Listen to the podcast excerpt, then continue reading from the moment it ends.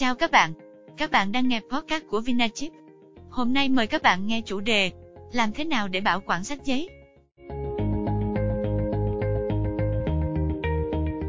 Mặc dù ngày nay các loại sách điện tử ngày càng nhiều, nhưng lượng sách giấy vẫn chiếm một tỷ lệ lớn. Việc lưu trữ sách điện tử chỉ cần một cú click chuột, nhưng để lưu trữ và bảo quản sách giấy lại cần một kỹ năng. Thứ nhất, đọc sách một cách hợp vệ sinh. Khi đang đọc sách, tốt nhất không nên ăn uống.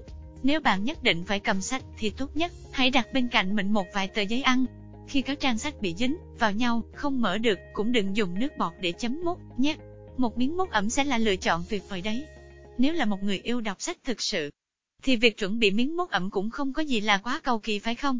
Thứ hai, giữ gìn đến từng trang sách. Mỗi khi cần phải đánh dấu, tốt nhất hãy dùng bút mắt, đừng gập mép sách lại. Khi không đọc nữa, nhớ gấp sách lại. Nếu không, sẽ khiến gái sách dễ bị tổn thương.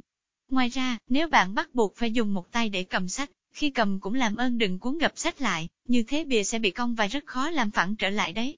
Thứ ba, bảo quản sách ở nơi khô giáo.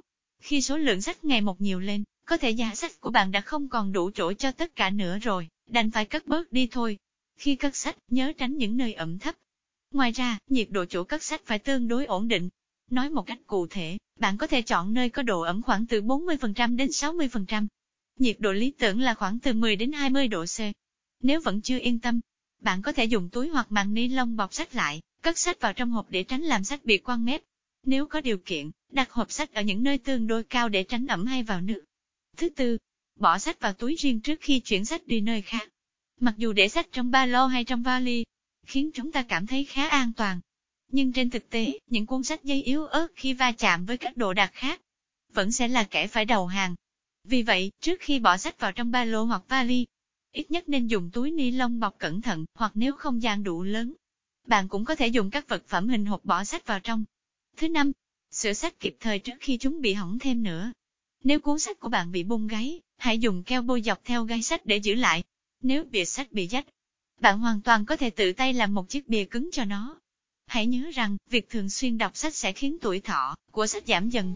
Nhưng chỉ với một số kỹ thuật nhỏ ở trên, cuốn sách yêu quý của bạn có thể được bảo vệ trong rất nhiều năm. Mặc dù vẫn biết, sách giấy không thể nào mới mãi theo năm tháng. Nhưng vài mẹo nhỏ trên sẽ giúp chúng thọ thêm nhiều năm đấy. Mình vừa chia sẻ với các bạn một số mẹo bảo quản sách mà mình đã áp dụng khá thành công. Chúc các bạn luôn tìm thấy thật nhiều niềm vui bên tủ sách của mình. Xin cảm ơn các bạn đã lắng nghe podcast của Vinachip. Xin chào và hẹn gặp lại ở những podcast tiếp theo.